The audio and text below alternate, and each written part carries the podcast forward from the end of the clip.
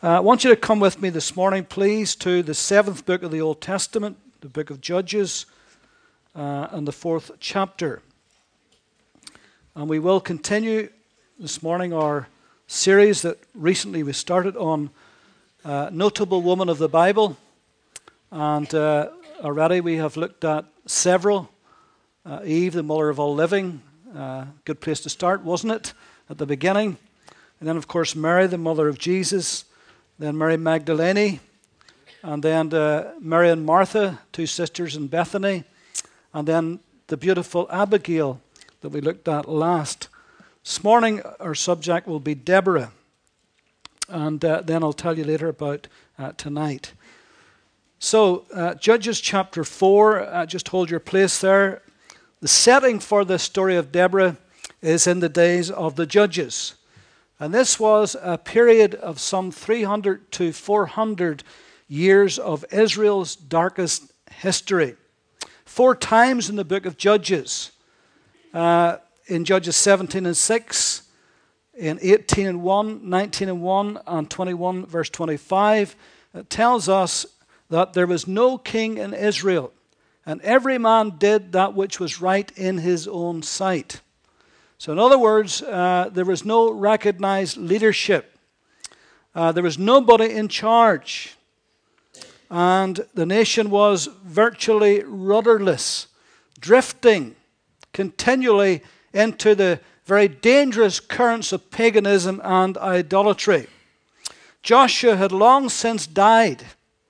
And even though the people had promised God before Joshua that they would serve the living God all the days of their life, that be faithful to Him. It wasn't too long after Joshua died that they began to compromise and capitulate uh, with those other tribes, like the Canaanites, around them.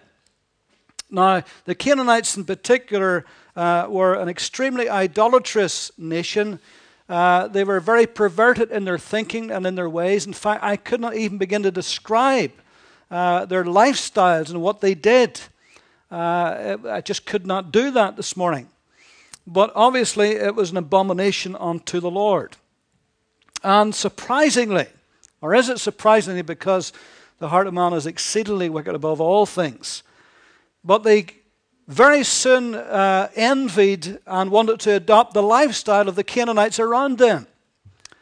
And God, in effect, says, Well, okay, if you really want to do that, I'll give you over to them. And he did that. He gave them over to the Canaanites. And then they found out that the lifestyle wasn't all that they thought it was. In fact, it was extremely oppressive. And they would be under servitude, not just to the Canaanites, but to Amalekites and all the, rest. They'd be under servitude uh, to whatever period they lived in, to whatever surrounding nations were there and living in amongst them. And sometimes this servitude would last generations, literally generations.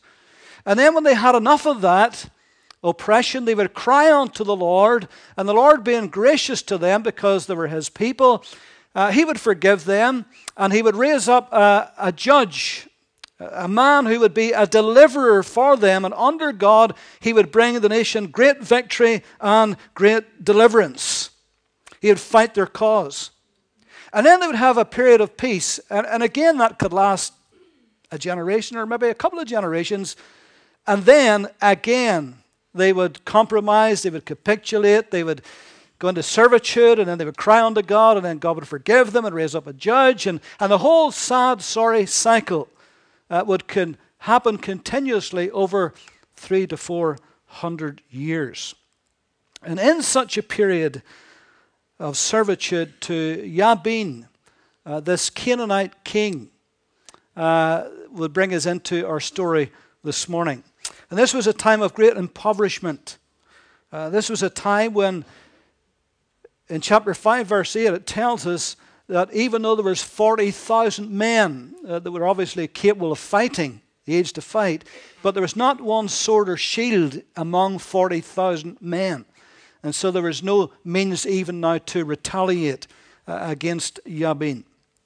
And on the other side of that coin, uh, Sisera, who was uh, Jabin's warlord, he had 900 iron chariots uh, at his command. Uh, these were awesome weapons of war in that day. And not only that, but he would have a mighty army that would far, far outnumber uh, any men that Israel could hope to muster. And so it was here at this particular time, in the time of, uh, of Yabin, it was at this time that God raised up Deborah uh, to be a judge in Israel. In fact, in the long history uh, of the judges, Deborah was the only woman ever to be appointed by God to be a judge. And not only that, in the whole book of Judges, in the whole 21 chapters, she's the only one that was not only a prophet, not only a judge, but a prophet, a prophetess. And the only man, actually, by the way, to be a judge and a prophet was Samuel, the great Samuel, whom the Bible says that not one of his words fell to the ground. So she was standing in tall company alongside somebody of the stature of Samuel. Interestingly, I was thinking this the other day that in the history of modern day Israel, uh, one of the greatest leaders in modern day Israel was also a woman Golda Meir. Some of you older ones may remember Golda Meir. She was the, the Iron Lady, the Maggie Thatcher of Israel, and she really was a strong, strong leader uh, at a very, very difficult period in modern history, uh, modern history of Israel's time. And uh, she only resigned when she was 76 years old. Can you imagine? And uh, so it was a sad indictment upon Israel that there was not one man among them that was worthy to be called a judge at this time. John Phillips, the preacher and author, uh, he remarks about this. He said, It says something for the deplorable situation, sorry, for the deplorable spiritual condition of God's people, that not only was there no man in the country willing to strike a blow for God in this oppression, but there was no man either with whom God was on speaking terms. Well, that's a statement, isn't it? And that was the truth. There was no man at this time that God was on speaking terms with other than this tremendous woman of God called Deborah. It is often said, is it not, that cometh the hour, cometh the man. Well, in this case, cometh the hour, cometh the woman. At least in Israel, there was not, there was one who had not bowed the knee to Baal. And so our story will begin, as you'll see in a moment, with, sit, with Deborah sitting underneath a palm tree judging Israel. Now, I don't get the, the mental image in your mind of somebody with a black gown and a big wig sitting at a desk with a gavel. Uh, it was a bit more relaxed than that. But nevertheless, it was very, very important and, and very official. This was a God appointment. And uh, all the whole nation recognized this woman uh, as a tremendous woman of God. And so she would sit there uh, and listen to disputes and arguments and debates and quarrels among families and, and individuals and business leaders and any city elders that there were, uh, among uh, married couples, for example. And so she would do this all day long. And they would come from all over the nation such was uh, the standard and, and, the, and the stature of this lady. They'd come from all over Israel uh, to get their disputes settled. Uh, and she would hold sway over, over civil arguments and religious arguments. And so you can see this was a woman of unusual, uncommon wisdom and knowledge and understanding and discernment. However, she was much more than that. She was also a prophetess. She was one who heard directly from God Himself, particularly in matters concerning the nation of Israel. As well as that, as we're about to see, and as she was about to find out, she was going to become a great military leader, a shining example of bravery and courage in the face of overwhelming odds. And on top of all of that, she was a wife and a homemaker, and very possibly, probably, a mother to boot. And so this is a woman that wore many hats. And as keeping with most women, she was a great multitasker. so in the next two chapters, As we comment here and there, we shall see Deborah's leadership skills and we shall see her prophetic anointing. Now, you have to understand that in both the Old Testament and New Testament, only a handful, only a handful of people, and only a handful of women were actually recognized as being a prophetess. Literally, you can almost count them in two hands. And so, this was a very privileged and special position to be in. We'll see her great faith, her physical stamina, her tremendous humility, and her ability to also, another string to her bow was to be able to write and to sing great songs of praise unto God. And so, with that setting, with that background, we're going to begin to read now from chapter 4. And as I said, comment here and there and see what else we can learn and be encouraged and be inspired and maybe be challenged uh, by this wonderful competent and very confident and able uh, woman of God. So in chapter 4 of Judges, reading from verse 1, it says, When Ehud was dead, the children of Israel did evil again in the sight of the Lord. Now, Ehud was a, previous judge uh, who fought against the Moabites. And if we had read even just the very verse, bef- a couple of verses, just verse 30 in chapter 3 we'd have saw that, that after Ehud that the land had rest for 80 years. Uh, and then, of course, they capitulated, compromised, and the whole cycle began again. And so when Ehud was dead, the children of Israel did evil again in the sight of the Lord. So the Lord sold them into the hand of Jabin, king of Canaan, who reigned in Hazor. Now, I should point out here uh, that critics of the Bible think that they latched onto something here when it mentions that, uh, Deborah in her time was going to have to fight uh, Jabin, uh, king of Canaan, who came from Hazor. Because in Joshua chapter 11, and we're talking a hundred years prior to this, that Joshua himself actually uh, uh, defeated Jabin king of the Canaanites, in Hazor and wiped out the city and burned the city. And critics of the Bible say, well, how come 100 years later we're talking about the same thing? We're actually, we're not. Because uh, Jabin was a hereditary, hereditary title. It wasn't actually a name of a king, it was a title of a king, something like, like Pharaoh or, or Nero. And there was many of those, weren't there? And so let the Bible critics just shut up because they don't know what they're talking about. And history proves these things.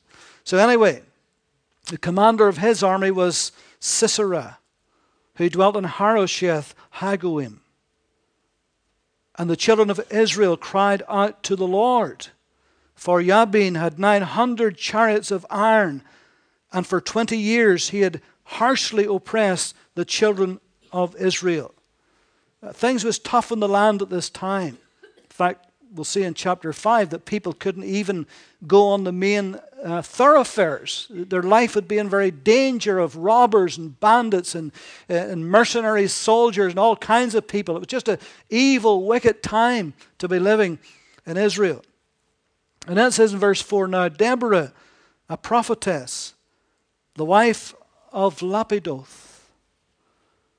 Now here's an interesting thing.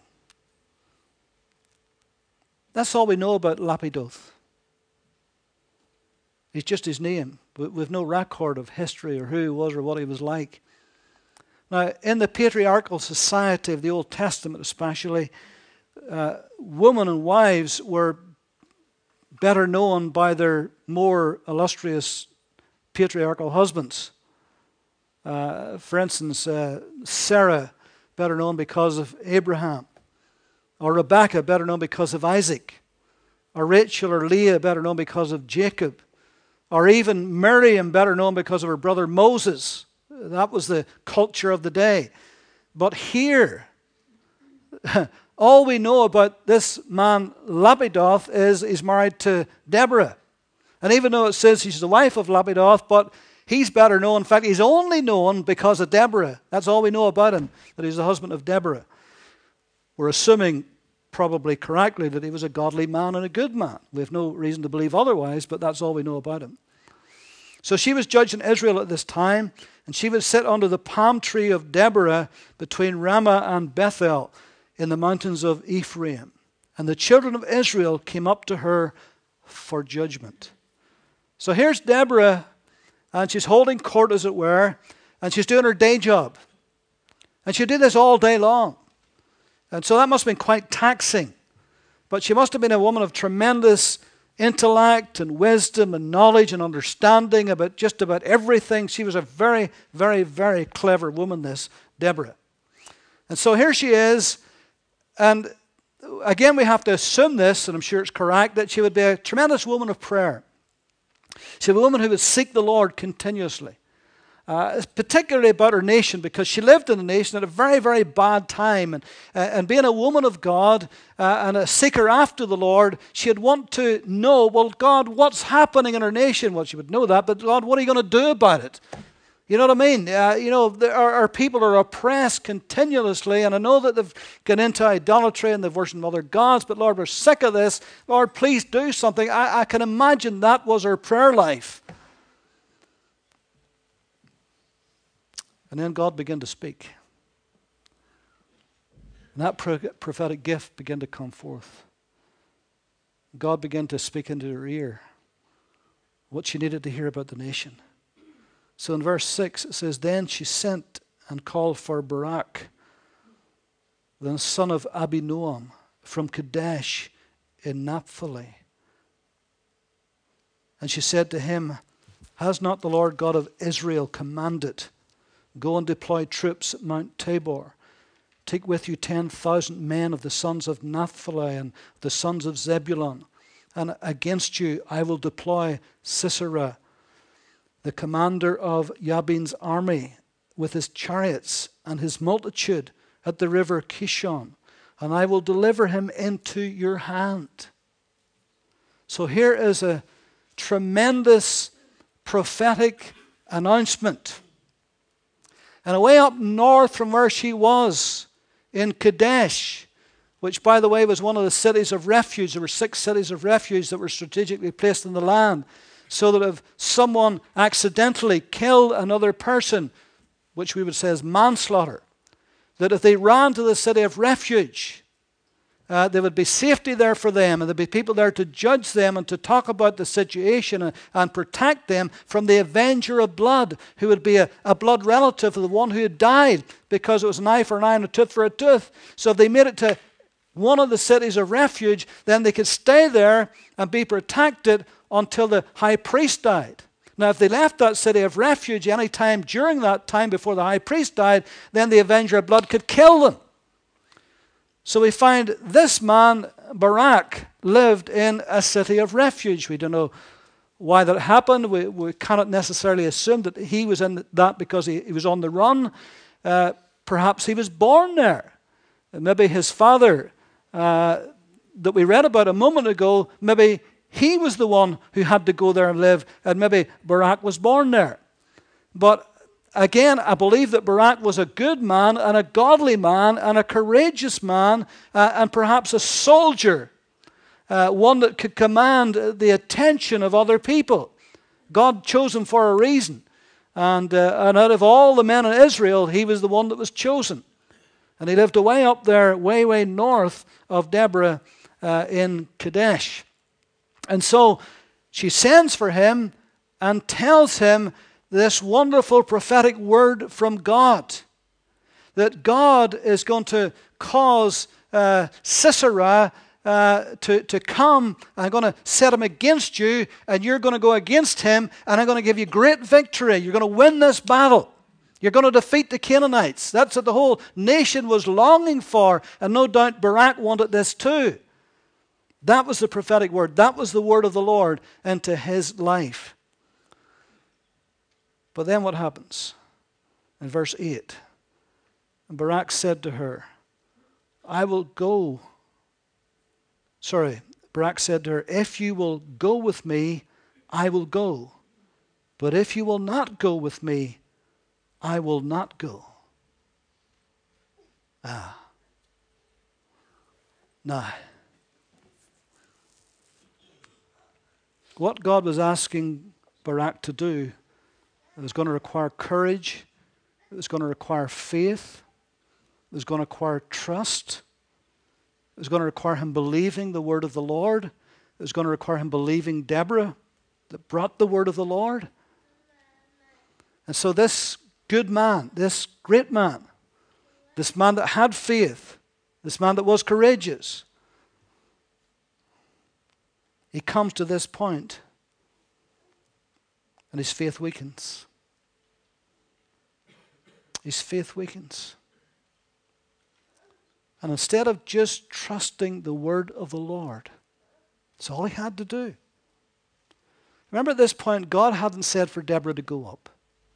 This is Barak's job. Barak had to do this job. God called Barak to do this job. But here he is, and his faith weakens. And he says, Deborah, I'll go with up if you go with me, but if you don't go with me, I'm not going to go up. So she said, I will surely go with you. No equivocation, no hesitation, no second thoughts, no arguments. She knew the job had to be done. God had spoken. It had to be carried out. And if it took her to go to do that, then she would do it. She wouldn't remonstrate with him. She wouldn't remonstrate with God. She gave him the opportunity. He was the one who's supposed to do it. He's backing off a little bit. He's still going to do it, but only if she's there. So she says, All right, if that's what it takes, I'll go. What a woman. But you notice how she gave him his place. You notice how she put him in front first, because that was the word of the Lord to do that. And she did that. She had no notion of going, she had no desire to go. She didn't feel it was her place to go. It was his place, and it was his place to go. But he's backing off. And now the job at hand is too great. God has spoken. His word must be carried out. So she says, Surely I will go with you. Nevertheless, here's another prophetic announcement. Nevertheless, there will be no glory for you in the journey you're taking, for the Lord will sell Sisera into the hand of a woman. And he did that, you'll see in a moment or two. I kind of suspect that Barak at that point probably thought, hmm, I'm sure that's you you're talking about. Because that was the only woman he knew in the land that would have any courage to do something like this. That's probably what he's thinking, but God had other ideas. Then it says, Then Deborah arose and went with Barak to Kadesh. Now, I don't know how many times you could read that, because I have done over the years. I never thought a thing about that. So what? But do you realize, and this is, this is not a teenage woman, this is probably a middle aged woman. Do you realize that this was a journey of probably about a week of walking every day for a week? Maybe 12 hours a day for a week on hard, difficult ground. I mean, this is a woman of some stamina. This is no weakling woman. I mean, this is a strong woman in many, many ways.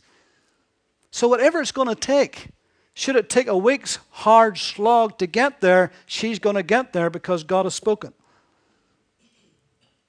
And Barak called Zebulun and Naphtali to Kadesh. He went up with 10,000 men under his command and Deborah went up with him. Now, even though Barak's faith weakened and he wouldn't go unless she went, but I think that tells us that this was a man of some stature also. A man that would be highly respected, and a man that could communicate, and a man that could command the respect of 10,000 men. Now remember, these 10,000 Remember, even though God has spoken, but they're the ones who's going to have to go and face a mighty army that's bristling with arms to the teeth, and they haven't even got a sword or a shield among them. So, so for him to convince them to, to take on this task, well, he, he must have had some respect and he must have had some ability to be able to do that. And then it says this unusual thing in verse 11. Now Heber, the Kenite of the children of Hobab, the father-in-law, Hobab, the father-in-law of Moses, had separated himself from the Kenites and pitched his tent near the terebinth tree at Zaanaim, which is beside Kadesh. Ah. So here somebody else enters the story. This Kenite. You remember Moses in the backside of the desert? You remember how that his father-in-law uh, Jethro was the high priest of Midian. He was a Kenite. And the Kenites, since that time, became friendly with the Israelites. Uh, and they lived among them. They were a Bedouin people. They, they traveled in tents and they had camels and they would pick up their gold here and there, wherever the, wherever the grazing was for their sheep and their goats. They were, they were a, a Bedouin people. So they would travel around. And for whatever reason, this particular family, Heber and his family, whatever reason, separated themselves from the rest of the, the tribes of the Canaanites. Uh, and, and they moved out a little bit separate. And then it, it says in verse 12, which is important, and they reported to Sisera that Barak, the son of Abinoam, had gone up to Mount Tabor. So, so here is, for whatever reason, we don't know this, and I, I've looked at so many commentators about this, nobody can agree. For whatever reason, this family and this man decided to betray the Israelites. One commentator said that he probably was intimidated and frightened by Sisera, but I, I don't think that's the case. We don't know why, but he did it. And so Sisera gathered together all his chariots, 900 chariots of iron, and all the people who were with him from Harosheth Hagoyim to the river Kishon. And so, I want you to imagine just for a moment uh, the geography of the land. The river Kishon was in this Kishon Valley, which, by the way, is the area and attached itself the area to uh, Jezreel and Megiddo, which is the we know as the Armageddon, where the great last final battle on earth will be fought, Armageddon. And there, there was a dry, at this time of the year, a dry riverbed. The, the Kishon River was dried up. It was just a dry riverbed. So this is a valley surrounded by hills and small mountains. And Mount Tabor, which is it's not it's not a big it's but 900 feet smaller than Slieve Donard in Newcastle, so it's not a big mountain, but it's a big hill, and so 10,000 of Israelites there on this big big hill, and down in the valley are armed to the teeth with swords and spears and shields and chariots, all glinting in the sun. It must have been an awesome, frightening, intimidating sight, and that's what it was designed to do. Now, of course, in the valley, that's where the chariots would, have, would I mean, they would be. The chariots, the iron chariots, were the high tech armaments of their day. I mean, nobody else had these. Israel didn't have one of them. They didn't have a sword or a shield. And so these were the high tech armaments of their day. And historians tells us that they had big sighs coming out from the, from the wheels so when they would charge through uh, their enemies, they would cut them in pieces. So, I mean, this was frightening, intimidating to see this mighty army of Sisera down in the valley. And here they are up there with nothing, standing up in the mountains, looking down. You can imagine it's quite a difficult scene. But listen to what happens. When that's taken place, remember now, Deborah, this middle aged woman, she's climbed up this mountain too. I mean, that's tough, that's hard. But she does it. And then Deborah said to Barak, Barak, Up, for this is the day in which the Lord has delivered Sisera into your hand. Has not the Lord gone out before you? So Barak went down from Mount Tabor with 10,000 men following him. And the Lord routed Sisera and all his chariots with all his army with the edge of the sword before Barak. Now let's just stop there. You say, well, how did that happen? They neither sword nor shield. And yet it says here they had swords. How, how could 10,000 men with probably just daggers and maybe hatchets and maybe clubs, how could they go down and rout such a mighty army? You see, this is where you have to read in chapter 5. This is Deborah's great victory song. And in chapter 5, in verse 19 and following, it says, The kings came and fought. So there was more than even one here. The kings came and fought. Then the kings of Canaan fought in Taanach by the waters of Megiddo. This is where the river Kishon was. They took no spoils of silver. They fought from the heavens. The stars from their courses fought against Sisera. So there's something happening in the nature, in the realm of nature here that's taking place. Listen to it. The torrent of Kishon swept them away. That ancient torrent, the torrent of Kishon. Oh, my soul, march on in strength. Then the horse's hooves pounded, the galloping, galloping of his steeds. So here's what happened Sisera and his forces are in array in the valley. Barak and Deborah are on Mount Tabor with their 10,000 looking down. Deborah suddenly gives the word. But something else has taken place. To make this possible, before Deborah gives the word, something happens. God uses the very forces of nature, not for the first time in Scripture, against this great army. And I can imagine a, a great, great thunderstorm, a great tempest swept in. And there would be thunderings and lightnings. How many people know that horses do not like thunder and lightning? Amen? And there would be great prancing of the horses. And there would be disarray within the troops and the wind would be howling and the rain would be lashing. And all that time, the, the, the hills around, all the gullies would be filling up with water. And before long, I'll be seeing it all the time, before long, there would be a great rush of water coming down through the valley a flash flood, if you will. Now, we have seen flash floods over this past couple of winters. We saw it there, was it last year, the year before in Cornwall? We saw a whole river burst its banks, and we saw cars and buses and lorries going down the river and houses falling into the river and going down. So, such is the power of this. And it says they were sweeping them away.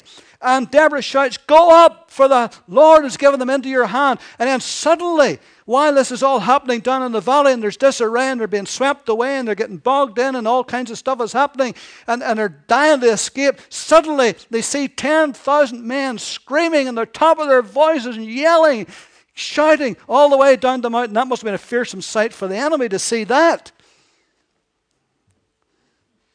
And God was giving them such a wonderful victory. What a glorious victory. Bible says he discomfited. He discomfited them. That means he put them into confusion. And such was a rush to get away out of that valley. they were dropping their swords and their spears all over the place. They just wanted to get out of there, just to get out alive. They're being swept away. And so when the men rushed down, there was lots of swords and spears and shields just lying there. And they lunged into this great army.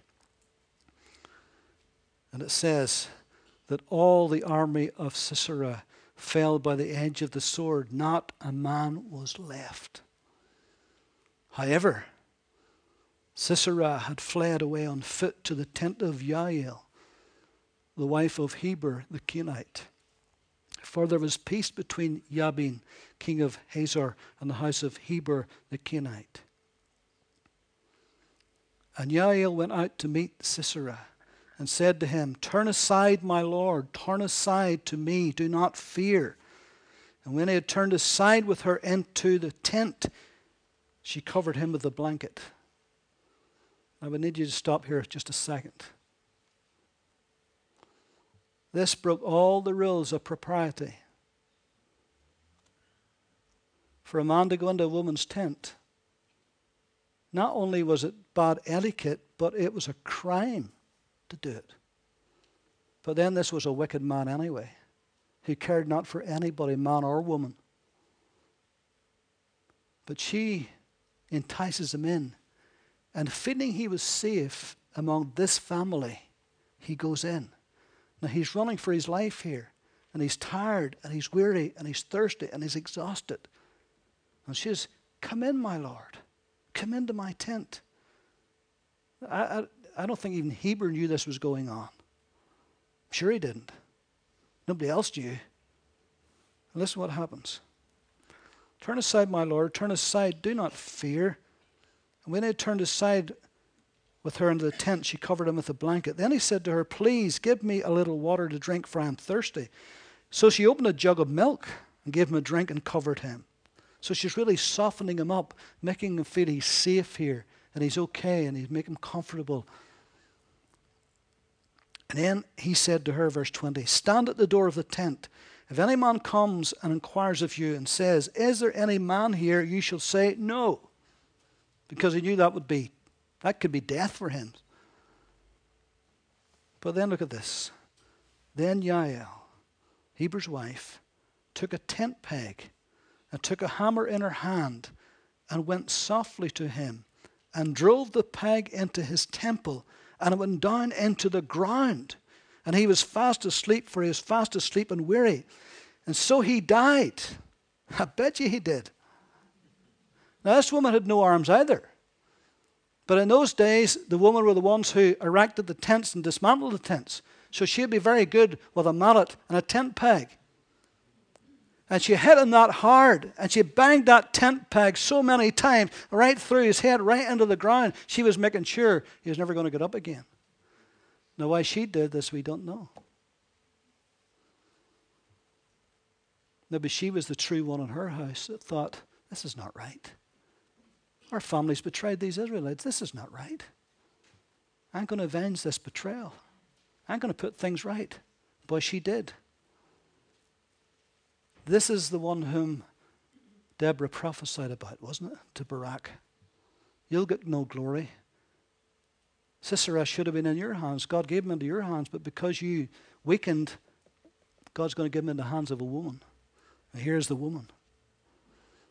Now, I bet you, in a later moment, later thought, I bet you that Heber was very, very, very nice to Yael from that moment on. I bet you he didn't have any rise before he went to bed. Anyway, I can tell you that. no messing with this woman. and if she's putting up a tent, stay well back. and then, as Barak pursued Sisera, Jael came out to meet him and said to him, Come, I will show you the man whom you seek. And when he went into her tent, there lay Sisera dead with a peg in his temple. So on that day, God subdued Jabin, king of Canaan, in the presence of the children of Israel. The hand of the children of Israel grew stronger and stronger against Jabin, king of Canaan, until they had destroyed Jabin, king of Canaan. Then Deborah and Barak, um, we'll just do this very, very quickly. Then Deborah and Barak, the son of Abinoam, sang on that day, saying, when leaders lead in Israel, when the people willingly offer themselves, bless the Lord. And so there was a coming together of, of leaders and people in this battle of the Lord. Hear, O kings, give ear, O princes. I, even I, will sing to the Lord. I will praise, sing praise to the Lord, the God of Israel. Lord, when you went out from Seir, when you marched from the field of Edom, the earth trembled and the heavens poured. The clouds also poured water. The mountains gushed before the Lord. Then Sinai before the Lord, the Sinai before the Lord God of Israel. In the days of Shamgar, the son of Anath, in the days of Jael, the highways were deserted, and the travelers walked among the byways. Village life ceased. It ceased in Israel. Uh, there was no cohesion even within the villages, and people were leaving and getting out of the whole country. It was such a state. Until I, Deborah, arose a mother in Israel. What a great title, a mother in Israel. She's a mother to Israel, by the way, as well. They chose new gods. Then there was war in the gates. Not a shield or spear was seen among 40,000 Israel. My heart is with the rulers of Israel who offered themselves willingly with the people. Bless the Lord. Speak, You who ride on white donkeys, who sit in judges' attire. This is the wealthy. Those are those who took no part in it. And who walk along the road, far from the noise of the archers among the watering places. There shall they recount the righteous acts of the Lord, the righteous acts for his villagers in Israel. And then the people of the Lord shall go down to the gates. Awake, awake, Deborah. Awake, awake, sing a song. Arise, Barak, and lead your captives away, O son of Ab- Abinoam. And then the survivors came down, the people against the nobles. The Lord came down for me against the mighty. For Ephraim were those whose roots were in Amalek. Now, she, she now recounts some of the tribes that joined in the battle, and she praises them, and she rebukes those who refused. So listen to this. After you, Benjamin, with your peoples, and from Machir, rulers came down, from Zebulun, those who hear, those who bear the recruiter staff. And the princes of Issachar were with Deborah, as Issachar, so, with, so was Barak, sent into the valley under his command. And so here is various tribes and half tribes that got involved uh, in this great battle, and she commends them and praises them for it. But she says, Among the divisions of Reuben, there were great resolves of heart. Why did you sit among the sheepfolds to hear the pipings for the flocks? The divisions of Reuben have great searchings of heart. Now, here's a rebuke to the tribes of Reuben. She says, Why did you not come to help? Why all the searchings of heart? What was the problem? I mean, we could say in our vernacular, this is a no brainer. I mean, what are you thinking about? You don't have to figure this out. Just come and get stuck in and help us here. But you see, they were wringing their hands and were wondering, should we get involved? They were way down in the south. Should we get involved, those people up north? And should we bother? And it's inconvenient. And, and it should, should maybe win anyway? And we don't need to get involved. We don't want to get our hands dirty. And we have enough to do down. You know, this is the way they were going on. And in the end, they didn't get involved. So has an excuses people give never to get involved in the kingdom of God, you know never to get involved in the work of the Lord. Sure, others will do it. Yeah, that's right. Others will do it and they'll be blessed and they'll be rewarded. But you won't. In fact, the Lord may even rebuke us if we don't get involved. Gilead stayed beyond the Jordan. Why did Dan remain on ships? And Asher continued at the seashore and stayed in his inlets, in his bays. Well, they had business to look after. They had fish to catch, the stuff to sell, to trade. They didn't want to get involved. Too much time, too much effort. But the Lord rebukes them, doesn't he? Zebulun is a people who jeopardized their lives to the point of death. Naphtali also on the heights of the battlefield. The kings came and fought then the kings of Canaan fought in Taanach by the waters of Megiddo. They took no spoils of silver. They fought from the heavens. The stars in their courses fought against Sisera. The torrents of Kishon swept them away. The ancient torrent, the torrent of Kishon. O my soul, march on in strength. Then the horses' hooves, hooves pounded, the galloping, galloping of his steeds. Curse Meroz, said the angel of the Lord. Curse its inhabitants bitterly because they did not come to help to the help of the Lord, to the help of the Lord against the mighty. Now, Meroz was quite close to Kadesh. If anybody should have joined Barak, it should have been this lot, but they didn't. In fact, there was an escape route for Sisera's men, and they should have blocked that path, but they didn't. Well, in the end, they were killed anyway, but they didn't do it and God curses them. You can see God is really, really angry with these people. Most blessed among women is Jael, the wife of Heber the Kenite. Now, because we live in the New Testament era, we cannot get away. This was a woman of her era, of her day. We could not get away with this. She lied, she deceived, and she killed with her bare hands, even though it was an enemy and a wicked enemy. And even though God commends her for it here, But we could never get away with lies and deceit and killing today. We're under the age of grace today, not under law. Blessed is she among women in tents. He asked for water, she gave milk. She brought a bowl of cream in a lordly bowl. She stretched out her hand to the tent peg, her right hand to the workman's hammer. She pounded Sisera. She pierced his head. She split and struck through his temple. At her feet he sank, he fell, he lay still. At her feet he sank, he fell. Where he fell, there he fell dead. Huh. But listen to this. We're, just about finished. Verse 28. The mother of Sisera looked through the window and cried out through the lattice, Why is his chariot so long in coming? Why tarries the clatter of his chariots? Ah, this was unusual.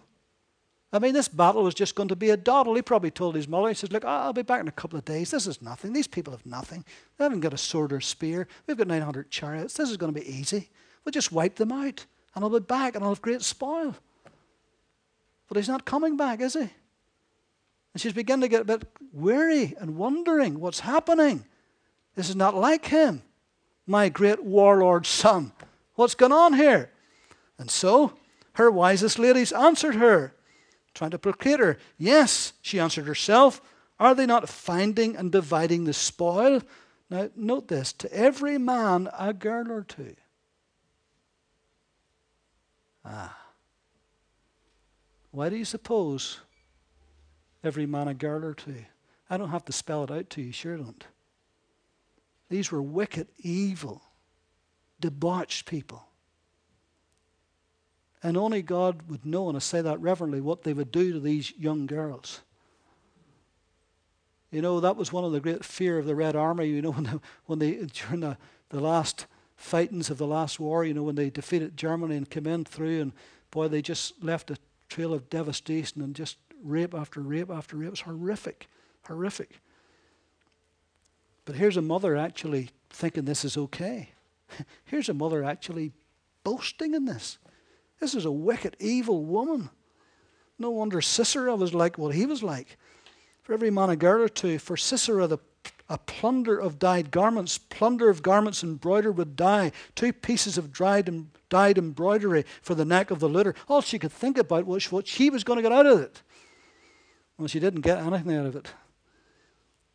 Thus let all your enemies perish, O Lord, but let those who love him be like the sun when it comes out in full strength. So the land had rest for 40 years. Ha. What a mighty woman of God. What a great prophetess. What a wonderful judge. What a woman of great faith and ability. But, my last comment, but, when you read the heroes of the faith in Hebrews 11, she's not in it. Barak's in it. And even though his name comes after Gideon,